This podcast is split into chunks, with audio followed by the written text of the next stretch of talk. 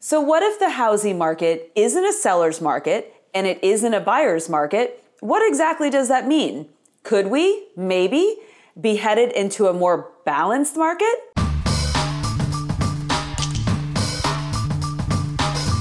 Hi everybody, this is Melanie Atkinson, realtor with Smith & Associates in beautiful Tampa Bay, Florida. I get the question all the time these days asking if I think that we're going into another housing bubble. We have enjoyed a very healthy and very fast-paced housing market here in Florida for the last several years. Prices are much higher than they were when this upward trend started, and naturally people start wondering if prices are going to go down. The short answer to the question of whether I think we're headed into another housing bubble here in Florida is no, I don't think we're going to be seeing what we saw during the downturn between 2008 and 2011. The market is different than what it was back then, and the lending requirements are very different now. What I do think is happening, and what I think people are feeling, is that the frenzy of sales is slowing down a bit, and that makes people worry if prices are going to go down. But will they? Think of it this way.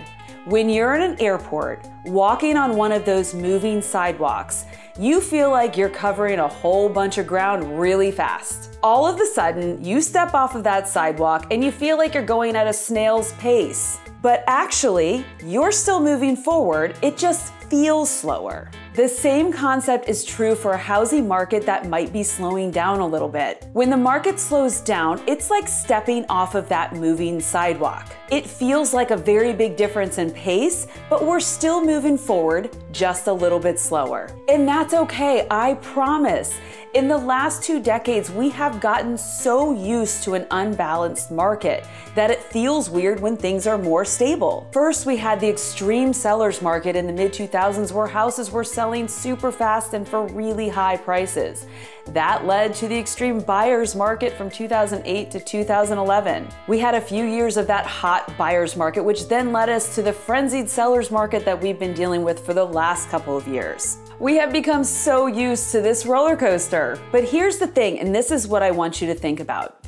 In a seller's market, the sellers have all the power, and the buyers feel like the inferior party in that transaction. And when it's a buyer's market, sellers are tripping over themselves to try to make their house stand out among all the competition. For so many years now, we have been dealing with one party or the other having all the power in the transaction. In a balanced market, both parties have power, which means everybody has to do their part.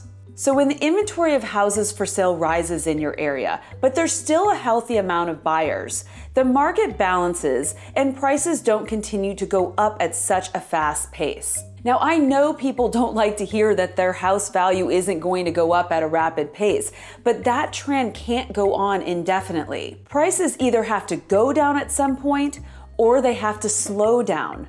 Now, I don't know about you, but I will take slowing down over going down any day. But here's the beauty of a market balancing. Like I said before, everybody has to do their part. Both buyers and sellers have to do their part. So, sellers who prep their house to perfection are going to have more buyers wanting that house. And buyers who have been struggling to find the perfect home will finally have more inventory to pick from. So, my advice as we go into the busy season of 2019 is to understand your role in the transaction and do it very well. Sellers, Make sure your house is prepped well and priced near current market value. If you check out my video called 5 Home Selling Pitfalls, that should help you. And if you are a buyer, get that pre approval from your lender do your research and set your expectations realistically. And most importantly, don't be afraid to offer on a home if you find it and it's perfect. Even though it's a balanced market, that doesn't mean that houses are going to linger on the market if they're very desirable.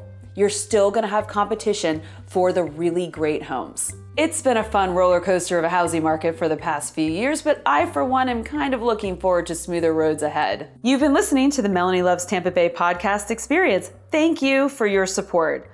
Consider subscribing if you want to learn about real estate, homeownership, or living in the Tampa Bay area. You can also follow me on YouTube, Instagram, Twitter, and Facebook. Links are in my show notes. Or visit my website, melanielovestampabay.com. See you in the next episode. With love, Melanie.